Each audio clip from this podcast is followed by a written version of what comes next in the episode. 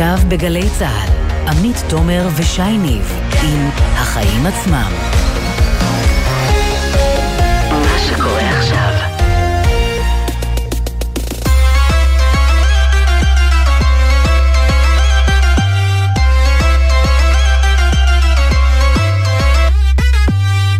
עכשיו שש וארבע דקות, אתם על החיים עצמם, התוכנית הכלכלית חברתית של גלי צהל. אני עמית תומר, וכאן איתי באולפן שי ניב. מה העניינים, שי? וואלה, בסדר גמור, שוקל להצביע מחל. כן? אגב, כדאי לך? ראיתי שנתניהו מבטיח בתוכנית הכלכלית שלו סבסוד קרקעות לזוגות צעירים. אני כבר זקן מדי להזכיר לך. זה צפוי לעזור. שאלה אם זה יקרה. קדימה. כן. אנחנו תכף נדבר על כל זה עם אחד מהוגי התוכנית, הפרופסור אבי שמחון, לשעבר יושב ראש המועצה הלאומית לכלכלה, וכי מתמודד בפריימריז של הליכוד, שדרך אגב יערך עוד שבוע בדיוק. ננסה להבין איתו ככה את התוכנית הזאת וגם את הפערים בין ההבטחות למציאות כשהליכוד הייתה בשלטון. נהיה גם בענייני הפריימריז עם יובל סגב, שיספר לנו כמה עולה כל העסק הזה, רמז לא מעט בכלל. כן, ועוד עניינים היום בתוכנית. בית הדין האזורי לעבודה אישר היום בקשה לתביעה ייצוגית נגד וולט, ותכף נהיה כאן עם עורך הדין יעקב שפיגלמן שהגיש את התביעה. נדבר גם על המתיחות בין סין לטיוואן שגוברת, ועל החשש ממשבר שבבים עולמי. איך בלגן פוטנציאלי שם עשוי להשפיע מאוד עלינו כאן בישראל. נדבר גם על סיפור עומר אדם וקוף ה-אן אף טי, נשמע מוזר, אבל נסביר בהמשך. סיפור מעניין שמלמד על משהו יותר רחב. הוא נסיים עם טיק טוק והחזית החדשה שהיא פותחת מול הענקית ספוטיפיי ואפל. כאלו אנחנו שי מעודכנים בכל הטרנדים. לגמרי, סקרנת אותי. טוב, יש לנו הרבה בשעה הקרובה. מה הכותרת שלך, עמית?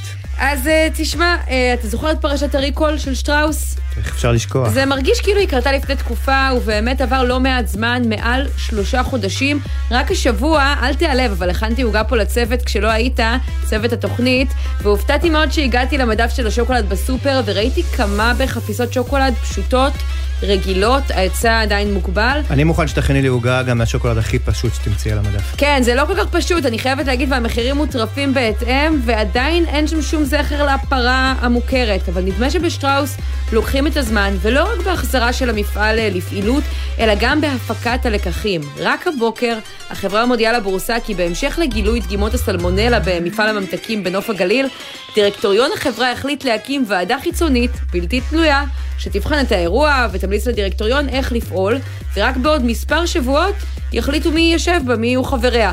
ואני שואלת, אתם רציניים? החברה מתמודדת עם המשבר הזה כבר חודשים, אז אם היא עוד לא התחילה לפעול, זה חמור. ואם כבר ממילא החליטו על הכל, ועכשיו רק ממנים ועדה שאמורה להיות איזושהי חותמת גומי למעשים שכבר עשו. בלתי תלויה אומרים לך. כן. תשמע, בחודשים שחלפו שטראוס חטפה תביעות מצרכנים ומבעלי מניות, ויכול להיות שיצחק אחרי זה מישהו שיכשיר את ההתנהלות שלה, וזה חמור עוד יותר. נזכיר שרק לפני פחות משבוע לילית היה עוד ריקול, כשהשוקולדים שלה שהיו אמורים להיות מיועדים להשמדה איכשהו הגיעו לחנויות, עוד הוכחה לזה שהסקת המסקנות הייתה צריכה לקרות הרבה קודם. אז חבל שמה שנראה בהתחלה כמידע חד פעמית, דבר שיכול לקרות לעתים גם לאחת מהחברות המזון הכי גדולות וחזקות בישראל, מתברר ככל שעובר הזמן כקומדיה, או אם תרצה טרגדיה, של טעויות. לגמרי. מה הכותרת שלך? טוב, אז את מכירה את הקטע הזה של הגששים, טעות, טועים, טעינו? ברור. אז זה מה שקרה פחות או יותר ללשכה המרכזית לסטטיסטיקה, ותכף תראי איך זה משפיע על כולנו.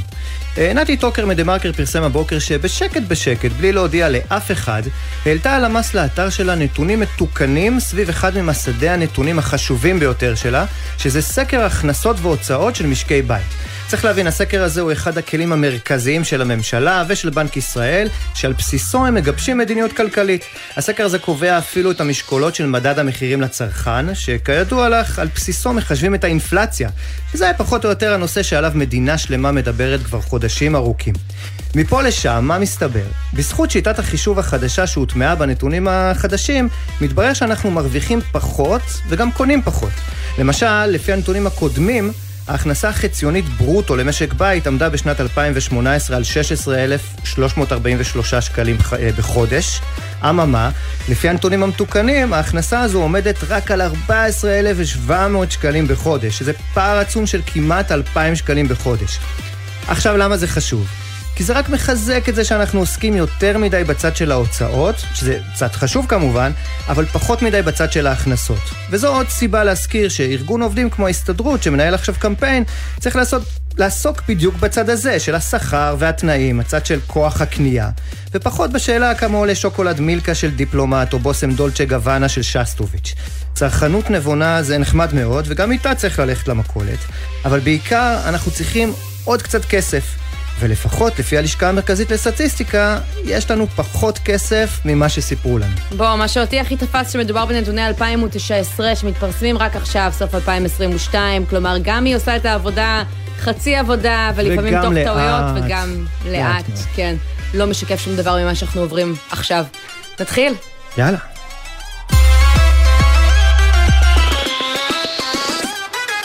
אז היום הליכוד, מפלגה שכבר שנים אומרת לנו, אנחנו לא צריכים להציג מצע, התוצאות שלנו כמפלגת שלטון מדברות בעד עצמן, הפעם כשהם בצד השני של המפה הפוליטית מציגים תוכנית כלכלית, ראש הממשלה לשעבר נתניהו עומד ליד לוח, הוא מציג הבטחות רבות בכל תחומי החיים, דיור, מזון ועוד ועוד, בוא תשמע כמה מההבטחות שלו. יש שני מרכיבי יסוד בתוכנית שלנו, קודם כל בלימת עליית המחירים, צריך להפסיק את ההשתוללות הזו, ואפשר.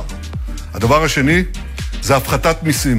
אנחנו נוריד את מחיר החשמל, אנחנו נוריד את מחיר הדלק, אנחנו נוריד את מחיר המים, ואנחנו נקפיא את תעריפי הארנונה לשנה. הפחתת מכסים והורדת מכסות, גם את זה עשינו בממשלה היציבה שלנו. הורדנו את המכסים והורדת מכסות על טלפונים סלולריים, מוצרי חשמל ביתיים, טלוויזיה, מקררים, תנורים. אתם הרגשתם את זה. טוב, רק נגיד שהמוזיקה שחשובים ברקע, מוזיקת המסיבות עם הסרטון במקור, אבל שי, נשמע באמת חגיגה, לא? נשמע טוב. לגמרי, כן, טוב. אם הם רק היו אה, בשלטון אה, שלוש עשרה שנה ברצף, היו יכולים לעשות את כל זה, אז אה, באמת כדאי שיבחרו בהם כדי שזה סוף סוף יקרה. כן, כשנתניהו היה ראש ממשלה, אה, הוא נשמע אחרת לגמרי. בוא נשמע אותו ב-אלפיים ושתים עשרה. מישהו אומר שאפשר להוריד מיסים, והוא נהדר ידע כלכלי וגם נהדר אחריות. אנחנו צריכים את המיסים כדי לקנות עוד כיפות ברזל. אז ככה נתניהו נשמע כשהוא בעמדה שלא מאפשרת לו רק לפזר הבטחות, אלא הוא צריך להיות המבוגר האחראי שיצטרך לעמוד בזה, ואנחנו רוצים לפנות בעניין הזה לפרופסור אבי שמחון, הוא איתנו על הקו, שלום. שלום, שלום לכם. הפרופסור שמחון, מה? דברים שרואים מכאן לא רואים משם? ממש לא. את, את זוכרת שאת הזכרת את זה שהוא אמר ב-אלפיים ושתים עשרה שאין מספיק כסף על מנת לעשות את זה. אבל מאז עברו עשר שנים, אנחנו בנינו פה כלכלה מאוד מאוד טובה, מאוד מאוד יציבה. עכשיו יש לנו הרבה יותר כסף, כמובן לא כמות אינסופית לעשות כל מה שבא לנו, אבל עדיין אנחנו יכולים לעשות דברים שלא יכולנו לעשות לפני עשר שנים, אבל... ביניהם הדברים האלה שנתניהו דיבר עליהם. אתה היית יושב ראש המועצה הלאומית לכלכלה, נגיד רק עד לא מזמן, היום אתה מתמודד בפריימריז של הליכוד, לא ראינו שקידמתם את זה גם עד אלפיים עשרים ואחת, התקופה שבה אתם הייתם בשלטון. אז זה, זה ממש לא נכון. תראי, יש הרבה מאוד דברים שקידמנו. הנה, בוא, בוא נדבר עכשיו על ההבטחה לחינוך חינם בגילאים אפס עד שלוש. יאללה, הרמת לנו. בתקופה שלנו, רגע, בתקופה שלנו, את יודעת, כשהילדים שלי היו קטנים, אז גן חובה היה רק מגיל חמש. אנחנו הורדנו את זה לגיל שלוש, זאת אומרת, הוספנו עוד שנתיים. אז זה לא שאף פעם לא עשו שום דבר. עשו, אבל זה תהליך הדרגתי. וכמו שאנחנו עשינו את זה, גם בקדנציה שלנו, הורדנו את הגיל שבו זה חינם לגיל שלוש. עכשיו... רגע, אבל רגע, פרופסור שמחון, כבר ב-אלפיים וחמש עשרה, אבל כבר ב-אלפיים וחמש עשרה הרי הייתה הצעת חוק אה, אה, שמדברת בדיוק על זה, על חינוך חינם מגיל אפס. אחר כך שוב פעם ב-אלפיים ועשרים. למעשה זה היה קמפיין בחירות שלם ב-אלפיים ותשע עשרה, גם המחנה הדמוקרטי, וגם אה, אה, אה, גם אה, גנץ בעצמו אה, הפך את זה לקמפיין שלו, וכידוע בנימין נתניהו הרכיב ממשלה עם אה, אה, בני גנץ. למה זה לא קרה? היו לכם כל כך הרבה הזדמנויות. מפני שאז היה בלתי אפשרי. עכשיו זה אפשרי. עכשיו, בשנה שבה יש לנו עודפים של שישים מיליארד שקל, אני חושב שזה אפילו יהיה שבעים, אתה יודע.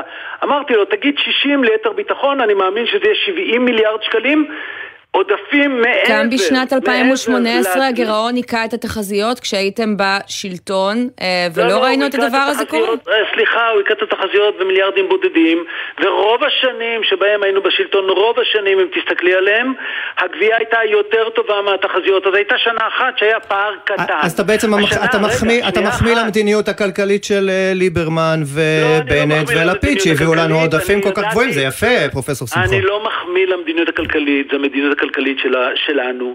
אנחנו השארנו כלכלה מצוינת, כל ההתנהלות שלנו בזמן הקורונה, אנחנו הוצאנו הרבה מאוד כספים לעידוד עסקים, לעידוד עצמאים, וקיבלנו את הכל בחזרה. אני ידעתי את זה בזמן אמת כשאני הבאתי את התוכניות לקורונה, והנה עובדה שזה קרה, ואני גם אמרתי את זה, ואני גם אמרתי את זה בתקשורת עוד לפני שנה, שהתקציב הזה לא משקף נכון את ההכנסות של המדינה, והן יהיו הרבה יותר גבוהות. אני אמרתי את זה, אני לא יודע אם בתוכנית שלכם, אבל בהרבה מאוד תוכניות, ואכן התברר שצדקתי. התקציב הזה היה הרבה יותר פסימי, מפני שפקידי האוצר, מאחר שהם פקידי האוצר, הם תמיד רוצים לתת תקציב משהו יותר פסימי, ואם אין לך יושב ראש מועצה לאומית לכלכלה ואתה נסמך רק על נתוני האוצר, אז אתה לא יודע מה שאתה עושה, אתה, אתה מסתובב בערפל, וזה כן. בדיוק מה שקרה לממשלה הזאת. בוא נדבר רגע על תוכנית הדיור. קודם כל, זו הייתה תוכנית הדיור הסודית שלך, רק שנבין? כן. כי כן. ראש הממשלה נתניהו כן. לא ממש הזכיר אותך כשהוא הציג אותה. ראש הממשלה נתניהו לא הזכיר אף אחד, אבל נדמה לי שעכשיו אה, אה, יוצא סרטון של ראש הממשלה נתניהו שבה הוא אומר שהוא בנה את התוכנית הזאת ביחד איתי. אז אה, לא רק שאני אומר את זה, גם אה, ראש הממשלה לשעבר, ואני מקווה מאוד, מאמין בעתיד פרופסור שמחון, זה נשמע שקצת נעלבת. אכן נותן לי, אכן נותן לי את הקרדיט ש, שמגיע לי, ומגיע לי קרדיט, בנינו את התוכנית לגמרי. אז נעלבת שהוא נתן לך קרדיט? לא, לא, ממש לא. זה לא היה המקום הנכון לתת לי את הקרדיט שם. זה, את ראית את הסרטון? בוודאי, אני, צפיתי בכל מסיבת כש... העיתונאים. הייתי כשעשו אותו, אני הייתי כשהכינו את הסרטון, ראיתי ולא אמרתי לו למה לא אמרת אותי, כי זה לא היה במקום. אוקיי. אבל, אז תגיד, בוא נדבר על, על, על התוכנית לגופה. אחד הרעיונות המסקרנים שהצעתם זה לחלק בעצם אגחים שככה צמודים למה שיקרה עם מחירי הדיור, כדי שזוגות צעירים שלא יכולים בעצם לקנות דירה יעשו את זה ככה וישמרו בעצם על העלייה במחיר אם תהיה. אני רוצה להקריא לך דברים שנאמרו בתגובה לתוכנית הזאת. שבו בנפשכם שעכשיו המדינה מנפיקה אגחים כאלה, האזרחים קונים אותה, ואחרי חמש עשר שנים מוצאים את עצמם מופסדים.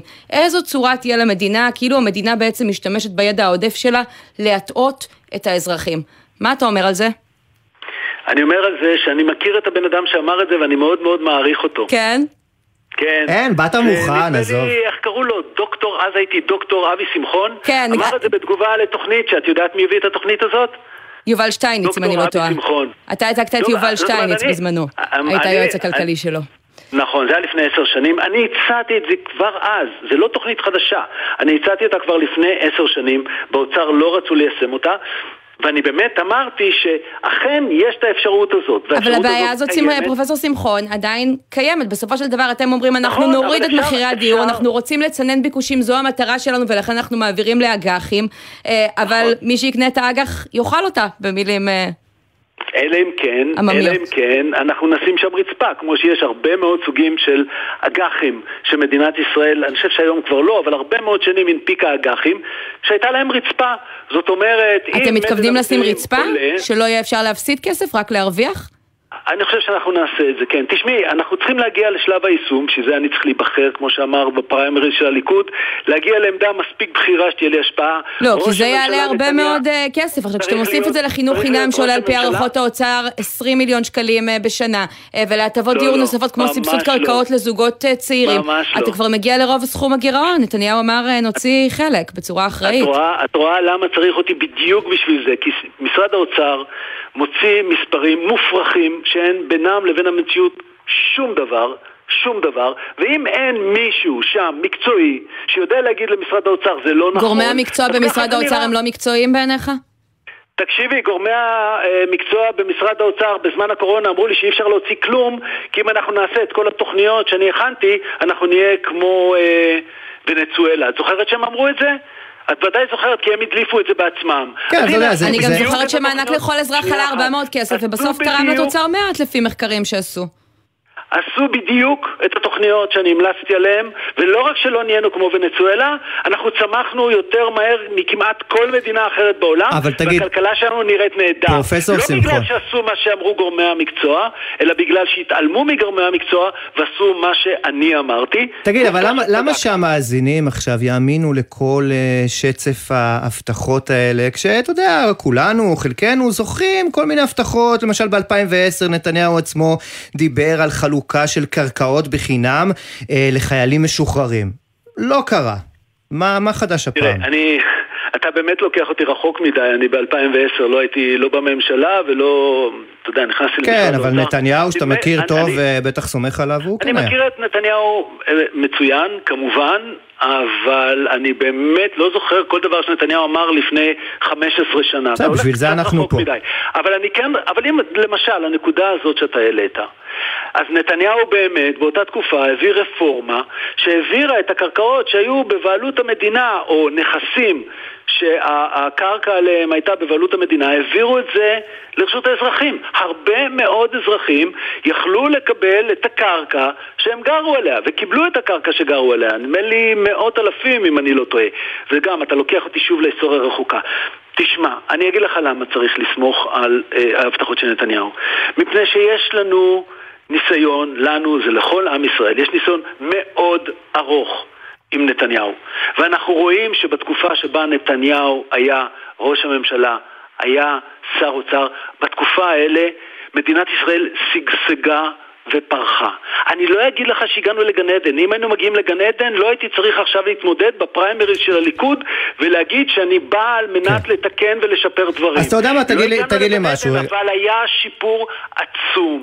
וזה לא סתם שבמשך מערכת בחירות, אחרי מערכת בחירות, אזרחי מדינת ישראל הביעו אמון בנתניהו, מפני שהוא עשה פה מהפכות מאוד מאוד... אז הנה, אז אני רוצה להישאר איתך עם המהפכות. תראה, ראינו אותו מול הלוח, ואתה יודע, כל פעם שהוא רצה להחמיא לעצמו, למשל בעניין מדד האי-שוויון, ובעניין דירוג האשראי של ישראל, וגם בעניין התוצר לנפש, הוא הציג גרפים משנת אלפיים ותשע, מיום כניסתו לרשות הממשלה. אבל סביב עניין הדיור, פתאום הגרף קופץ ל-אלפיים וחמש עשרה עד אלפיים ותשע עשרה. עכשיו רגע, רגע בוא, אבל אתה יודע מה קרה מ-אלפיים ותשע עד אלפיים שמונה עשרה, פרופסור שמחון? מחירי הדיור זינקו ב-תשעים ושש נקודה חמש אחוז. אתה זוכר דרך אגב, אני אגיד לך למה אני המלצתי לו לשים החל מ-אלפיים וחמש עשרה. מפני שבשנתיים שקדמו להם, אתה זוכר מי היה שר האוצר? אתה זוכר מי אז היה אחראי על מחירי הדיור בשנתיים שקדמו לזה? יאיר לפיד, פיתרתם אותו די מהר. יאיר לפיד, אותו, אותו יאיר לפיד. אז באמת, אפשר להשאיר... אותו יאיר לפיד שנתניהו לא נתן לו להעביר את תוכנית המיסוי על הדיור. להשאיר את נתניהו במחדלים של שר האוצר לפיד, אני חושב שזה קצת מוגזם. אתם לא חושבים? אני חושבת שבמבחן ההיסטוריה, התוכניות של לפיד לא עברו, פיתרתם אותו מפלגת הליכוד לפני שזה קרה, אז לא ממש בדקנו מה היו הפתרונות שלו בשטח, ומה ההשפעות שלהם. בסדר, אבל אני, אני מסביר למה, למה בחרנו להתחיל דווקא ב-אלפיים וחמש עשרה. לנתניהו בתקופה הזאת לא הייתה אחריות כראש ממשלה. למה עצרתם ב-אלפיים תשע עשרה? למה עצרתם ב-אלפיים תשע עשרה?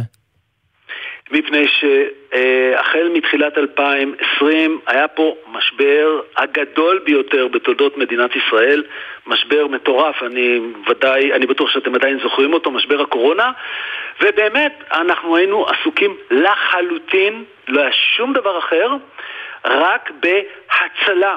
הצלה ממש של חיי האזרחים, וזה לא, זה לא פרט. זה נשמע קצת פרופסור שמחון, כאילו בחרתם את התקופה שנוחה לכם, אבל... זה יפה, כי כשאתם סופרים את העלייה במחירי הדיור בתקופת ממשלת בנט, אז אפשר לספור את אלפיים עשרים ואחת, נגיד שגם בה היה קורונה. תן לי להגיד לך משפט. אני יודע שאתם כבר שכחתם, וזה טבעי וזה בסדר. אני לא שכחתי, כי אני הייתי שם במוקד. אבל כשפרצה הקורונה בתחילת אלפיים ועשרים, אנשים פחדו שלא יהיה להם לחם לאכול. אנשים פחדו. אמרו להם יום אחד, אתם סוגרים את החנויות שלכם, אתם סוגרים את המסעדות שלכם, ואתה רצית שאני אעסוק בדברים אחרים פרט לתוכניות חירום, להצלת המשק okay. במדינת ישראל, אז, אז uh, בגלל זה עצרנו ב-אלפיים תשע עשרה, חוץ מזה שאחרי זה באמת כבר לא הייתה ממשלה יציבה, וזה גם כן נקודה מאוד חשובה שנתניהו uh, מדגיש אותה. פרופסור אבי שמחון, תודה רבה ששוחחת איתנו, ונראה אם תצליחו להוציא את זה לפועל.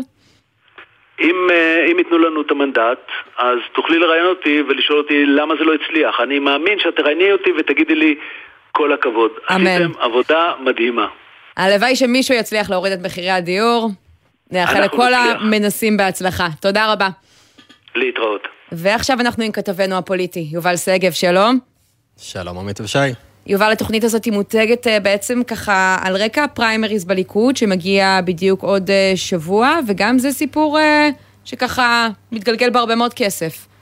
כן, אין ספק. הפריימריז, צריכים להגיד, בסופו של דבר, זה עסק לכל דבר ועניין, וזה עסק אה, לא זול אה, בכלל, ואמרנו אה, שנלך לחפש כמה מהנתונים, המספרים, העלויות שמאחורי ההתמודדות הזאת, בין אם זה ההתמודדות בליכוד, במפלגת העבודה, במרץ, בציונות הדתית.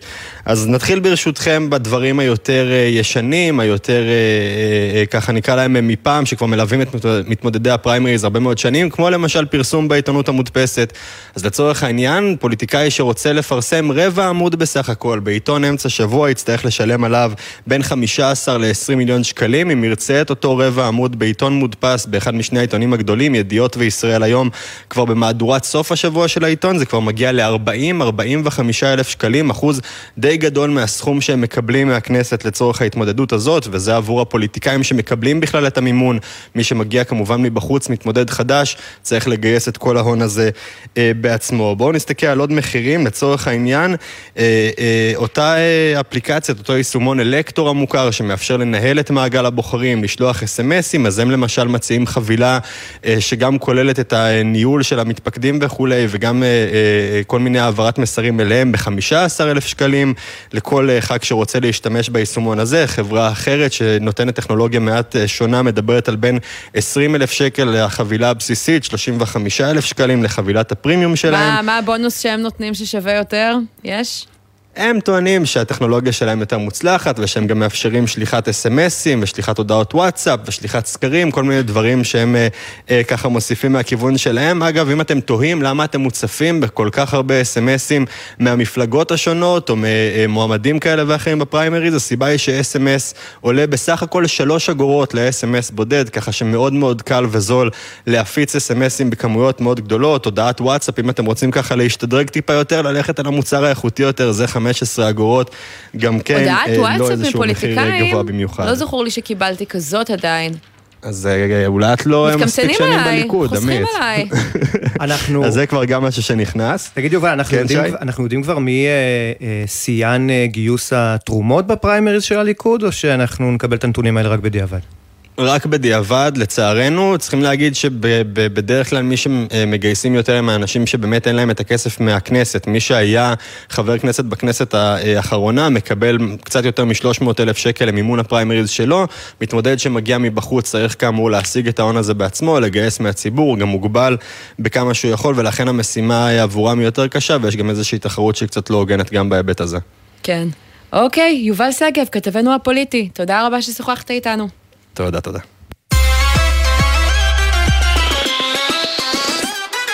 עכשיו אנחנו לעניין אחר לגמרי. דיברנו כאן לא מעט על התנאים של שליחי וולט ועל הניסיון של חלקם לשנות את צורת העסקה שלהם, בעצם מלהיות פרילנסרים ללהיות שכירים, מאחר שהם עובדים בחברה לטענתם באופן קבוע, עובדים מן המניין, והיום בית המשפט נותן להם רוח גבית כשהוא מאשר תביעה ייצוגית בעניין הזה, ולא ברור מה זה יעשה לענף ומה הסיכויים שלהם, הדרך עוד ארוכה, אבל זה יכול להיות מאוד משמעותי עבור ענף השליחויות, ואנחנו רוצים לדבר על זה עם עורך הדין יעקב שפיגלמן. שלום. שלום, ערב טוב. אתה מייצג את התובע נגד וולט, תספר לנו קצת עליו, איך הוא הגיע להגיש את התביעה הזאת. מדובר במישהו שהיה שליח במערך כשנה, בשנת אלפיים עשרים ואחת. הוא כבר לא שליח? זה... הוא כבר לא שליח. את התביעה הגשנו כשהוא היה עוד שליח, וכחודשיים שלושה לאחר מכן הוא הפסיק את עבודתו בוולט. אז בעצם הוא מנהל את התביעה הזאת באופן יותר סמלי, מה שנקרא. הוא כבר לא ייהנה מזה אם זה ישתנה. הוא יהנה מהכסף שהוא זכאי לקבל בתור עובד. כמו שצריך לדעת, יש הבדל גדול מאוד בין מישהו שהוא קבלן עצמאי לבין עובד. עובד זכאי לרשימת זכויות די ארוכה ובוודאי מחייבת, כמו פיצויי פיטורים, הפרשות לפנסיה, דמי הבראה, גמול שעות נוספות ועוד רשימה לא קטנה.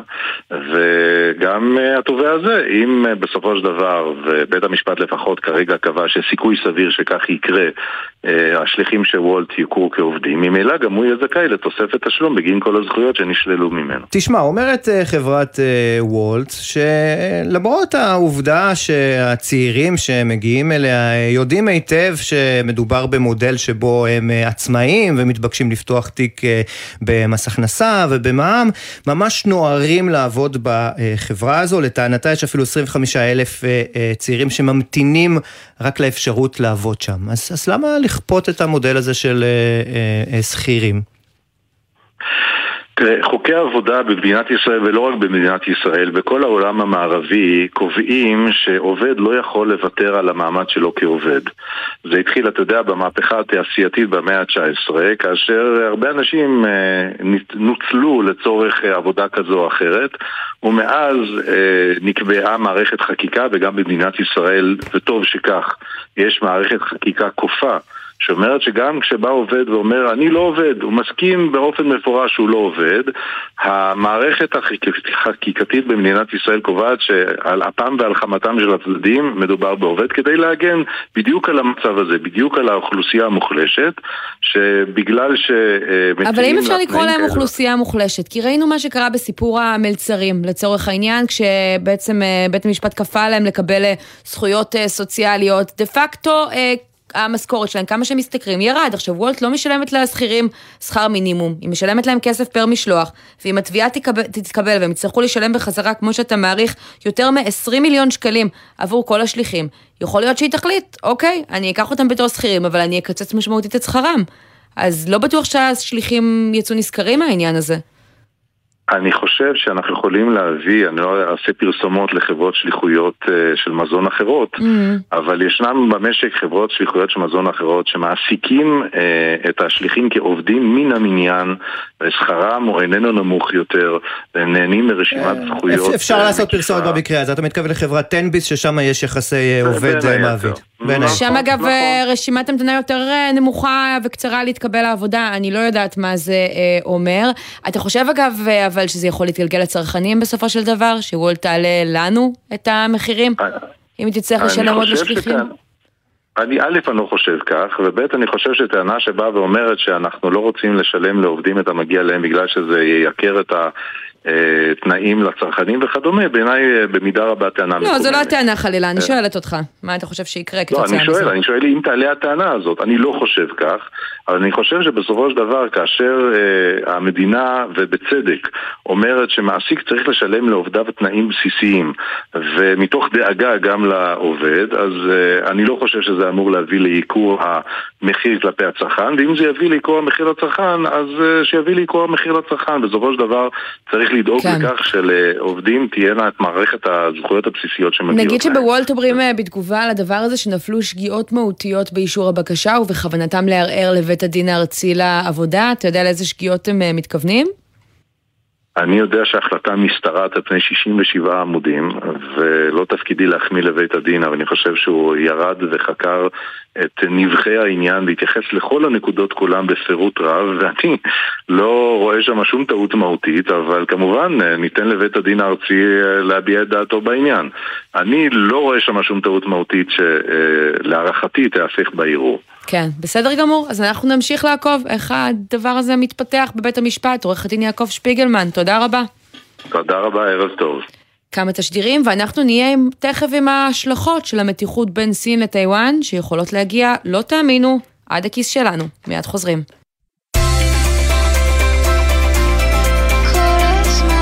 גלי צהל, יותר מ-שבעים שנות שידור ציבורי.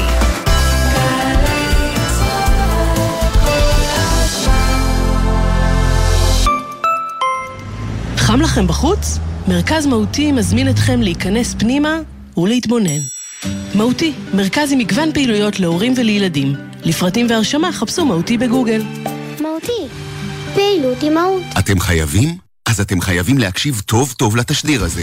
רשות האכיפה והגבייה יוצאת במבצע הסדרת חובות מול הגופים הגדולים הגובים במערכת ההוצאה לפועל לשלושה חודשים בלבד. במהלך המבצע תוכלו לקבל הנחה של לפחות ארבעים אחוז מחובכם, והכל בהליך מזורז. אז אם אתם חייבים, אתם חייבים לפנות לאתר או למוקד הרשות בטלפון כוכבית שלוש חמש חמש תשע שתיים ולשלם מרחוק את החוב בהנחה, או לתאם באמצעותם תור ללשכת ההוצאה לפועל הקרובה לאזור מגוריכם. זו הזדמנות להיפטר מחובות בתנאים מקילים שלא יחזרו. רשות האכיפה והגבייה.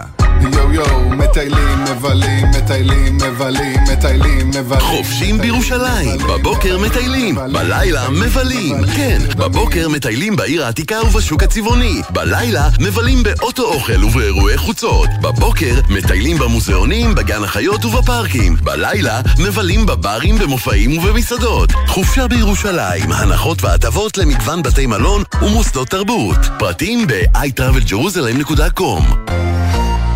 אילנה, את יודעת מה קורה אם יוצאים? מגיעים למקומות נפלאים. אז זה בדיוק מה שנעשה בבטבע שלנו. הסקט חדש לי מטבעי לכת. הצטרפו אלינו ותמצאו איתנו שבילים נסתרים, תעלומות ארכיאולוגיות והשראה לטיולים הבאים. כי לדעתנו, חוויית טיול טובה יכולה להתרחש בכל זמן ולא רק בסופי השבוע. אז קדימה, הביאו נעליים טובות ולפחות ארבעה ליטר סקרנות. בטבע שלנו, עם אילנה בנימין וגיל טבת. עכשיו, ביישומון גלי צהל, או בכל מקום שאתם מאזינים בו להסקטים שלכם. ג'ם, ג'ם, ג'ם, ג'ם, ג'ם, ג'ם, הג'ם, ג'ם, ג'ם, ג'ם, ג'ם, ג'ם, ג'ם. הג'ם של קוטנר חוזר. ג'ם? בכל חמישי, יואב קוטנר מארח את האומנים הכי מעניינים להופעה חיה באולפן. והשבוע, ג'ימבו ג'יי וקורל ויסמוץ. הג'ם של קוטנר, עכשיו ביוטיוב של גלגלץ. ומחר, בשתיים בצהריים, בשידור בגלי צהל. ג'ם חוזר. יאה. עכשיו בגלי צהל, עמית תומר ושייני עם החיים עצמם. עכשיו אנחנו לגזרת סין, טיואן, המתיחות שם גוברת סביב ביקור ננסי פלוסי, ויש בעצם חשש שהבלגן הזה יכול להיות גם בעל השלכות כלכליות, משבר השבבים העולמי גם ככה קיים, וטיואן יצרנית גדולה של שבבים, לכן זה יכול אפילו רק להחריף אותו, וכדי להבין את ההשלכות של זה על המון מוצרים שכנראה שיש בבית של כל אחד מאיתנו, אנחנו רוצים לפנות למולי עדן, שלום. שלום וברכה. לשעבר נשיא אינטל ישראל וסמנכ"ל אינטל העולמית, מה הסיכוי קודם כל להערכתך שבאמת מה שקורה עכשיו בצד השני של הים ישפיע עד אלינו ובתחום הזה של השבבים?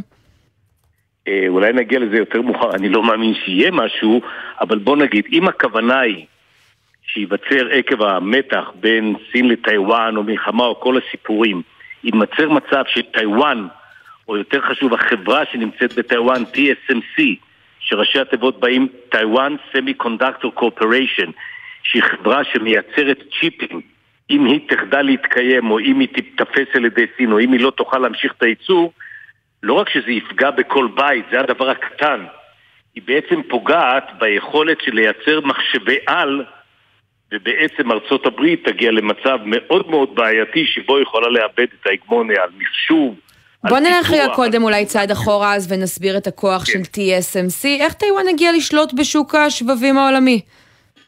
זה דבר נהדר להסתכל עליו. זו חברה שב-אלף תשע מאות שמונים ושבע בעצם ממשלת טיואן הגיעה למסקנה שיש כאן צורך אסטרטגי למקם את טיואן שהיא דומה לישראל, אין לה שום מקורות, אין לה ריסורסס, אין לה דברים, לנו היום יש נפט, להם גם את זה אין, ולנסות לפתח את זה, ובהשקעה ממשלתית ושיתוף פעולה עם פיליפס, הם החליטו שהם הולכים להיות מעצמת מיקרואלקטרוניקה על ידי השקעות פוקוס לאורך שנים, היום זה שלושים וחמש שנים, הם בעצם הגיעו למצב שהטכנולוגיה שמפתחים ב-טי אס אם סי היא הטכנולוגיה המתקדמת ביותר בעולם, לעומת כל החברות האחרות שאנחנו מכירים אותן. אתה אומר אלף תשע מאות שמונים ושבע, צריך להזכיר, זו שנה שבה עשור בכלל, שבו היפנים הם אלה ששולטים בשווקים הטכנולוגיים. בשווקים. טיואן וסין רחוקות מאחור.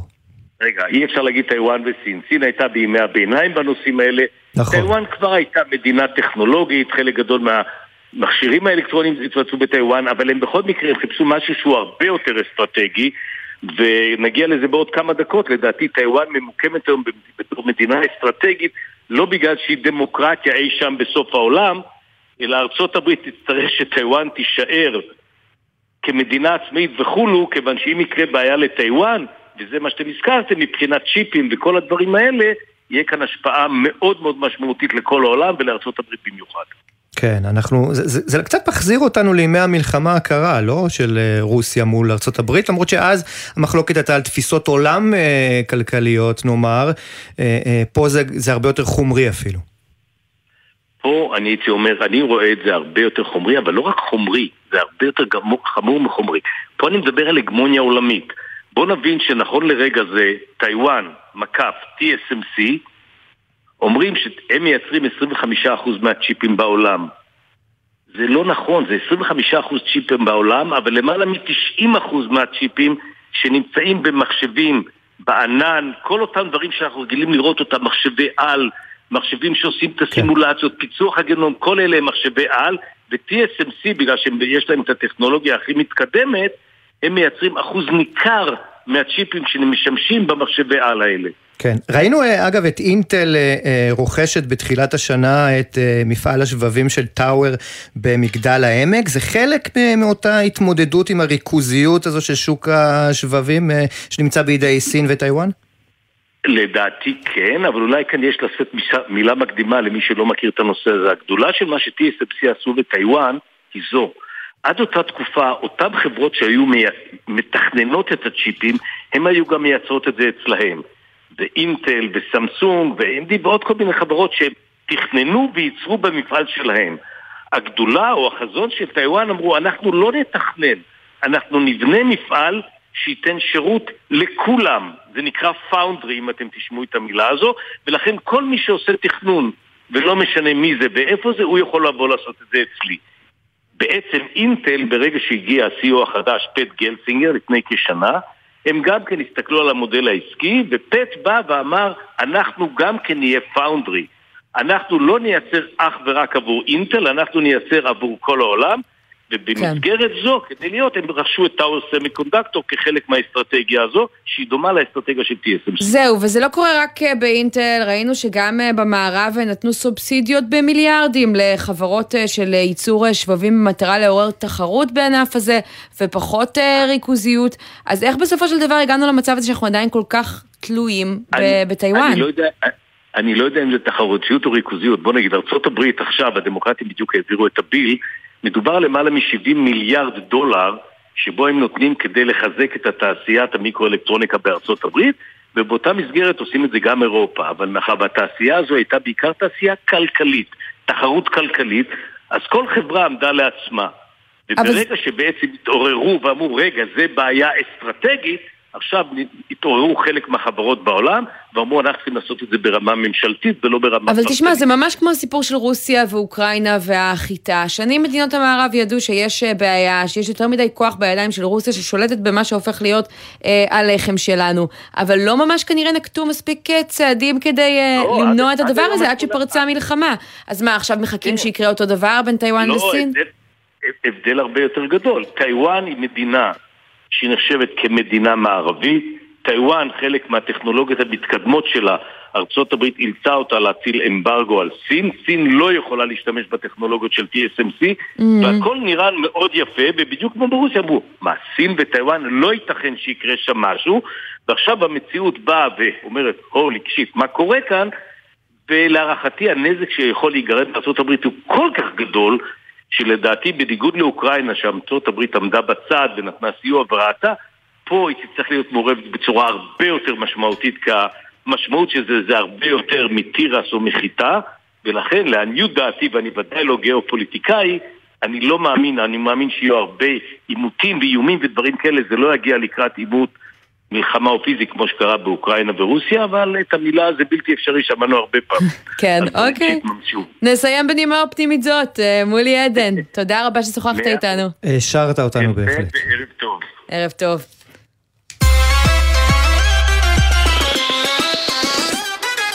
אנחנו ממשיכים במעקב שלנו אחרי התקנים המיותרים שככה תוקפים את חיינו לאורך תקופה, והניסיונות עכשיו לבטל אותם, הדרך של הממשלה הכי טובה בתקופת מעבר בעצם להילחם ביוקר המחיה, והנה במשרד הבריאות מודיעים אתמול שהם בדרך לבטל למעלה מ-תשעים תקני מזון ייחודיים של מזון רגיש, אחרי הרבה מאוד שנים שמנסים לעשות את זה, זה צפוי לקרות מתחילת השנה הבאה, ואנחנו רוצים לדבר עם מישהו שבמשך שנים רבות היה שותף לדיונים בנושא הזה, פרופסור איתמר גרוטו, שלום. שלום, ערב טוב עמית וערב טוב שי. היום מסייפרוס אינסטיטוט אוף טכנולוג'י, טכנולוגי, אוקיי, ולשעבר המשנה למנכ"ל משרד הבריאות. איתמר, מה דעתך על ההחלטה הזאת של המשרד? אני חושב שבסך הכל ההחלטה היא טובה, ובכיוון הנכון של הפחתת רגולציה בתחומי המזון, באופן ספציפי במקרה הזה. עסקתי שנים רבות בעניין הזה גם ברפורמה במזון. אתה ישבת בוועדה שהגיעה ב-אלפיים וארבע עשרה לאותן המסקנות, אז למה לא ראינו את זה קורה בשמונת השנים האחרונות? אני חושב שבאמת יש פה בעיה, אחת הבעיות שבאמת לפעמים יש רצון, רצון לשמר, וזה קיבעון מצד אחד. מצד שני, יש פה לחץ, אולי לפעמים של התעשייה, אולי הדוגמה הכי מעניינת בעניין הזה, זה נושא של הקטשופ. שמה? אני לא יודע, אתם זוכרים שבעצם היה... תקן ייחודי ששירת חברה אחת שקוראים לה אוסם. היה תקן ייחודי ישראלי, בדיוק, אני כן, לא הרציתי בדיוק להיכנס לשמות, אבל למעשה החברה שהמציאה את הקטשופ לא יכלה לקרוא לה קטשופ של הקטשופ. קטשופ היינץ, היום כבר מותר לה, מאז אלפיים ושבע עשרה נדמה לי. נכון, כי אז עשינו איזשהו שינוי שיאפשר נקודתי, אבל בסופו של דבר צריך ללכת למשהו רוחבי, לכיוון מקרו של השוואת תקנים, או לתקנים האמריקאים, או לתקנים האירופאים. אתה אומר לחץ מצד ה... וזה מגמה נכונה. אתה אומר לחץ מצד התעשייה, אתה עכשיו מחוץ למשרד הבריאות, ספר לנו איך התעשייה משפיעה על משרד הבריאות, ואיך זה מצליח לה גם. לא, בסופו של דבר, אני מדבר פה דווקא בנושא של התקן, מכון התקנים, ולא משרד הבריאות, כי בעצם התקנים שמכון התקנים נקבעו בוועדות, ועדות מקצועיות, ומה שקורה זה שיש נציגים של המשרדים, אבל מצד שני יש הרבה מאוד נציגים של התעשייה. לא, אבל משרד הבריאות מתנגד למשל לרפורמת התמרוקים. מחזיק בקולגייט בכנסת ומדבר כמו האחרון הלוביסטים של שסטוביץ' על הסכנות הבריאותיות, אם המוצר המסוכן הזה ייכנס לישראל רק לפי ה... תקן האירופי, זה, זה היה בשנים האחרונות. משה בר סימן טוב שהיה מנכ"ל משרד הבריאות כמובן. כן, אז אני אומר, אני אומר כאן, במקרה הזה זה לא בהכרח, אני חושב שהלחץ אה, הגדול, זאת אומרת מבחינתי כמובן, או מבחינת מה שנצפה במשרד בהקשר הזה, אני חושב שזה באמת לא, לא עניין של לחץ, יש מצבים מסוימים שיש תקנים שכן צריך לשמר אותם, אני אומר, צריך להיות בזהירות, כי יש מצבים מסוימים שיכולים להתאים רק לארץ, ותקנים שהם צריכים להתאים רק למדינת ישראל. אז בוא תסביר לנו אולי את ההחלטה שמשרד הבריאות קיבל עכשיו, מה ככה יעבור איזשהו תהליך של הקלה ופישוט, ואיפה עדיין תהיה רגולציה שנועדה לשמור על בריאותנו? אז אני מבין שבעיקר במזון הרגיל, שהוא מזון שבעצם הוא למעשה היום, במסגרת אחרי הרפורמה שנעשתה לפני מספר שנים, מזון רגיל למעשה לא נדרש היום בשום פיקוח, זאת אומרת זה דיווח עצמי ובקרה מדגמית, זאת אומרת זה בניגוד לעבר לא צריך כל משלוח לאשר. ועכשיו ההתגמשות הנוספת היא גם להוריד באמת בתקינה ולהגיד אוקיי, משהו בתקינה האירופאית תיכנס, ואלה מוצרים באמת שהסיכון בהם לבריאות הוא אפסי ונמוך. אנחנו מדברים על, רק נאמר למאזינים, על קמח, על גלידה, על תה, קקאו, חרדל, למה צריך תקן ייחודי לחרדל, פרופסור גרוטו, אני חייב להבין. מה יש בחרדל? אני מסכים שזה בהחלט שינוי במצב הנכון, אבל זאת אומרת, לקח למשל נושא של שימורים, לפעמים יש... יש תקנים שונים, יש עדיין תקנים שונים במזונות מסוימים, בין ישראל לאירופה, מתוך דברים שאנחנו למדנו על בשרנו. אבל, אבל אם זה טוב למאות מיליונים באירופה לצורך העניין, למה זה צריך לעבור איזושהי מסננת שונה כאן בארץ? זה מה שאני לא מצליח להבין. אני מסכים איתך שברירת המחדל, וזה אולי מה שצריך לעשות, ברירת המחדל צריכה להיות, וזה באמת הגימות של הממשלה, ואני מברך עליו, ברירת המחדל צריכה להיות התאמה לתקן הבינלאומי, רק במקרה חריג צריך להצדיק את זה, ואז אפשר ללכת לתקן אחר. אז עכשיו באמת עושים תיקון פה טוב, אבל עדיין יש לדעתי עוד עבודה לעשות, גם במזון הרגיש, וגם כמובן באופן ניהול הפיקוח. מה לגבי הטואלטיקה, עוד ענף שככה נחשב לרגיש, שחסמים עליו לא מוסריים בעקבות זה, ואנחנו משלמים עליו מאות אחוזים יותר ממה שאנחנו מכירים על המדפים בעולם של מוצרים זהים? גם כאן אני סבור שבהחלט אפשר להתאים את כל התקינה לתקינה בינלאומית, ולא, זה בהיבט הזה, ואני גם חושב שאפשר לעשות הרבה מאוד. אבל הנה, ראינו שהמשרדים מקבלים את ההחלטה, וזה אומרים לי במשרד הכלכלה, זה בשליטת משרד הבריאות, הוא זה שמקבל את ההחלטות, לא מכון התקנים. מכון התקנים ממליץ, שר הבריאות הוא זה שקובע. כמי שהיה חלק מהמערכת, איפה הדבר הזה נתקע? פעם אחר פעם אחר פעם. אני חושב שהבעיה היא בסופו של דבר, אולי גם העננה הזאת של הציפייה, מפרשת רמדיה ועד להמשך של ציפייה ממשרד הבריאות שיעשה שמירה הדוקה מצד אחד הלחץ הציבורי בעניין הזה, אז צריך לפעמים אומץ כדי לבוא ולעמוד מול זה ולהגיד אוקיי, אני מוכן לעשות ניהול סיכונים. אין, אין ספק ו... שפרשת רמדיה הייתה טראומה גדולה מאוד אה, אה, אה, בכלל, ובמשרד הבריאות אה, אה, בפרט. אבל אתה יודע, אנחנו מדברים על פרשה מתחילת שנות ה-אלפיים, אה, אה, והשאלה היא, משרד הבריאות לא ככה קצת אה, מנצל את הטראומה הזו איפשהו כדי לנפנף בזה כל פעם מחדש. תראה, אני חושב שלאורך שנים, זה היה נכון בשנים מסוימות, ואני חושב שלקח זמן להתאושש גם מהטראומה, אבל לאחר מכן אני חושב שהרבה מאוד רפורמות כן נעשו, שהן מאוד, נושא שנעשתה ברפורמה במזון, כולל שינוי מבני, הקמת תאגיד לפיקוח וטרינרי, ועוד דברים שבאמת לדעתי מייעלים ועושים את הפיקוח טוב יותר, כדי להגיע לעוד, בסופו של דבר יש לנו עוד נקודה אחת שיחיד, לדעתי אחת הבעייתיות בתחום של מזון לפחות, הנושא של ריבוי הרגולטורים, ולכן אחד הפתרונות של רשות מזון, שמדברים על זה הרבה שנים, אני חושב שזה הזדמנות גם עכשיו, בטח לקראת הבחירות, אבל אחרים לדון באפשרות הזאת. רשות מזון כמו בארצות הברית. תמיד זה יכול מאוד לייעל את הפיקוח. כן. נכון, רשות סטטוטורית שהיא בעצם ניטרלית ועצמאית, ויכולה באמת לעשות את ה... דברים בצורה הכי טוב, טובה לדעתי, ולשמור גם את האינטרסים של כולם, כי בסוף, כמו שבמועצה של התאגיד שאני עומד בראשו הפיקוח וטרינרי, יש נציגות של האוצר, משרד הכלכלה, וכולה יש כן. נציגות לכולם, כי זה צריך לעשות איזון בין כל הצרכים. אז לסיום אני רוצה באמת לשאול אותך, גם בהקשר הזה, דיברנו על זה שזה לא קרה הרבה מאוד שנים, מה השינוי שלדעתך קרה, שאפשר את זה עכשיו, באקלים הפוליטי, כלכלי, שהדבר הזה סוף סוף יוצא לדרך? אני לא, לא, לא יודע לשייך את זה בדיוק לנקודה, אני כן יכול להגיד נקודה אחת אולי כן מההסתכלות, כי יצא לי הרבה פעמים להיות בתקופה של בחירות, או בין ממשלת למעבר, או בין לא, ואני חושב שזה מה שאמרתם בהתחלה גם, שאולי לפעמים בזמן ממשלת מעבר, יותר קל להביא חוקים, זה לפעמים נכון, אני אפילו בקורונה היינו באמצע ממשלת מעבר, זה היה הרבה יותר פשוט מאשר לאחר מכן. אולי היה לממשלה דחוף לעשות רגע לפני שהיא נסגרת, להראות שהיא עשתה משהו, קידמה את הנושא של יוקר המחיה, אולי זה הסיפור.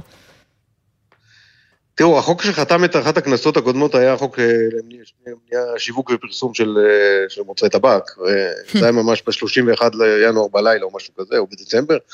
אתה אומר רק בימי בחירות הם עובדים בשבילנו ולא בשביל הגופים הגדולים, ככה זה נשמע. אלו שהולכים לקלפי בהמוניהם ולא רק אלה שיש להם כסף. בהחלט. כן, טוב, פרופסור איתמר גרוטו, תודה על הכנות, כיף גדול לדבר איתך. לגמרי. תודה רבה וערב טוב. ערב טוב. ובואו נגיד שלום גם לעינב קרנר, כתבתנו לעניין צרכנות.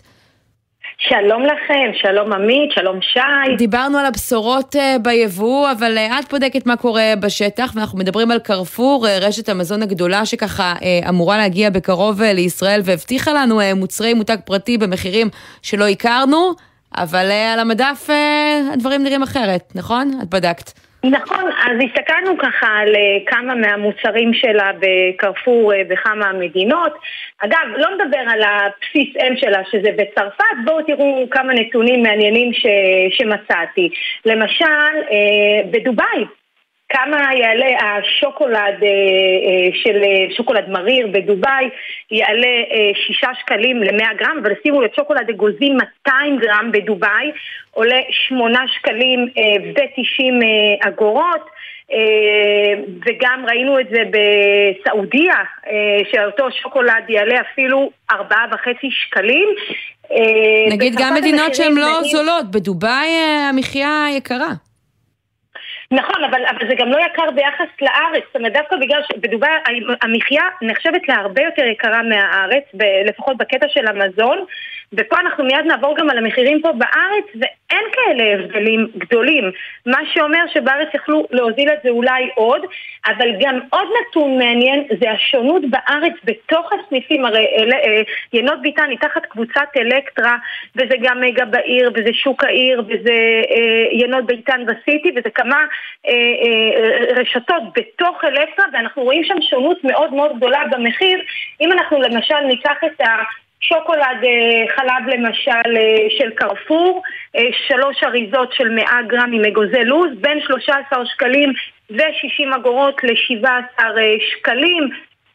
שוקולד חלב מאה גרם בין שישה שקלים ושמונים אגורות ל-תשעה שקלים. זאת אומרת, יש פה פערים מאוד גדולים, והשוקולד המריר שלהם, ככה לקחנו שלושה דגמים, שמונים גרם בין ארבעה שקלים ועשרים אגורות ל-חמישה שקלים ותשעים אגורות. רק, רק נגיד שבימים האחרונים בעצם רשת ינות ביתן מניחה את המוצרים של קרפור על, על מדפים מיוחדים ממותגים אה, אה, אה, קרפור. זאת אומרת, הרשת עדיין לא נכנסה אה, נכון למיתוג מחדש מלא. נכון מאוד, זה רק השוקולדים שנכנסו כרגע אה, לסניפים של, של ינות ביתן, לסניפים של, הרש, של הרשתות באלקטרה. רק פרומו, ועם זאת אנחנו כבר יכולים לראות ממנו שהמחירים הזולים שקרפור הבטיחה. אבל בואו תראו נתון יותר מעניין, וזה יחבר אותנו לעוד משהו. יש פה הזדמנות ששוב רשת נכנסת, וכל פעם אנחנו רואים את זה מחדש, במקום להוריד מחירים, יש פה סוג של להשוות את זה ל- ליקר יותר, לפעמים אפילו יותר יקר. אז נגיד, בדקנו את השוקולד החלב שוויצרי בשופרסל, שלוש יחידות גם של מאה גרם, בין ארבע עשרה תשעים ל-חמש עשרה נקודה שתיים, שזה אה, בעצם זה יותר, אפילו יותר זול מ- מ- ממה שמוכרים בקרפור. כן. ומצאנו את מילקה. בקיצור, את אומרת, אה... יש על המדף גם אלטרנטיבות אפילו יותר זולות עכשיו, לא רק שהיא לא מורידה לנו את המחיר, באיזשהו מקום היא אפילו אלטרנטיבה יקרה. עיניו, נגמר לנו הזמן לצערי, אבל אנחנו נמשיך לעקוב אחרי הסיפור הזה בהרחבה. איתך, תודה רבה. תודה רבה לכם.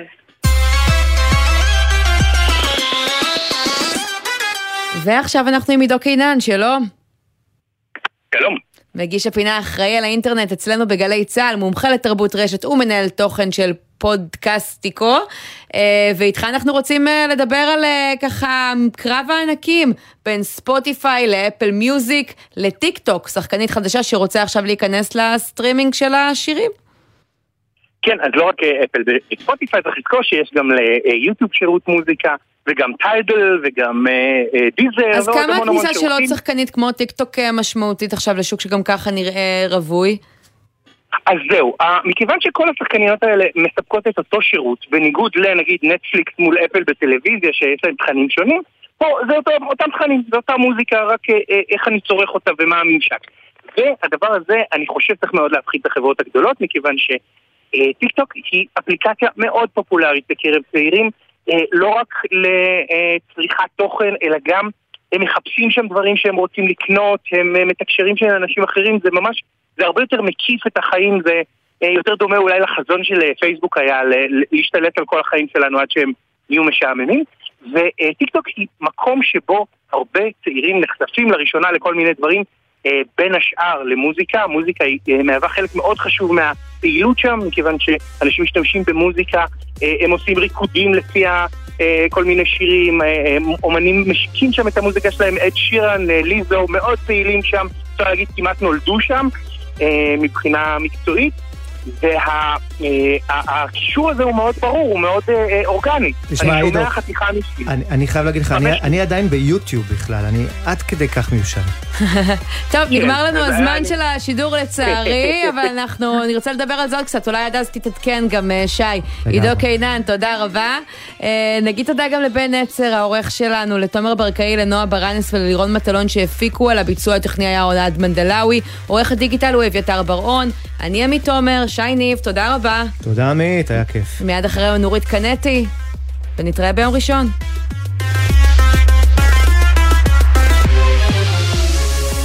בחסות Ensure Plus Advance, המסייע לשמירה על הכוח וההגנה הטבעית. Ensure Plus Advance, שאלו את הרופא או את הדייטן. בחסות מחסני חשמל, המציעה מבצע על כל מזגני הווי-פיי החכמים, וגם חמש שנות אחריות מלאה על ההתקנה לכל המזגנים.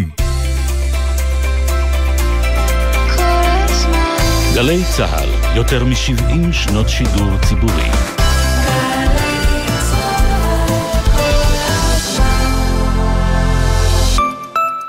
בעסק שלכם, כל עובד מרגיש שווה בין שוות, וכל עובדת מרגישה שווה בין שווים? זה שווה לכולנו, ובעיקר שווה לעסק, כי עסקים שוויוניים מרוויחים יותר. משרד הכלכלה והתעשייה מעניק אותות ומענקים כספיים להעסקה בשוויון, לעסקים ולארגונים המקדמים נשים לתפקידים בכירים, משלמים שכר בלי פערים מגדריים, ומאפשרים לעובדים ולעובדות איזון בין בית לעבודה. לפרטים על הגשת המועמדות, היכנסו לאתר משרד הכלכלה והתעשייה. שלום, כאן ענבל מיד ושם. אני מזמינה אתכם להלך בחצרות בקעת הקהילות, לצפות ביצירות האומנות שנוצרו במסתור, לשמוע את הסיפורים האישיים, להתבונן בחפצים ובמסמכים ששרדו, לגלות את דרכי ההתמודדות של היהודים. אתם מוזמנים לביקור ביד ושם, הכניסה ללא תשלום. פרטים באתר יד ושם נקודה או אר ג'י. חדש בתיאטרון הקאמרי, החבדניקים, מחזמר חדש בהשתתפות טלי אורן, אוראל צברי, יניב סוויסה, דניאל סטיופין, עופרי ביטר מן, רפאל אבס ושלומי קוריאת. החבדניקים, מחזמר חדש עם עשרות שחקנים, רקדנים וזמרים, ובליווי תזמורת המהפכה בניצוחו של רועי אופנהיים. החל ב-שנים עשר באוגוסט בתיאטרון הקאמרי. פרטים באתר התיאטרון. בין תל אביב לאילת יש כ-תשעים מקומות עצירה לקפה. זאת אומרת, תשעים הזדמנויות ללכת להתפנות מבלי להיפגע בטעות בזמן שאתה רץ חזרה לרכב. אז בנסיעה הבאה אל תעצור בשולי הכביש ואל תסכן את חייך. הרלב"ד, מחויבים לאנשים שבדרך. איזו משמעות אנחנו מעניקים לחורבן הבית? האם בית הוא בהכרח תמיד מקום בטוח? ומה קורה כשבית הופך למקום סוגר של הסתרה ושתיקה? הדוקטור אלעזר בן לולו יוצא לחקור את המשמעות של בית בתוכנית מיוחדת לרגל תשעה באב, ומבקר בבתים שונים ברחבי הארץ ושומע את הסיפורים האישיים של המתגוררים בהם. שבת, ליל תשעה באב ב-אחת עשרה, גלי צהל. מיד אחרי החדשות, נורית קנדי.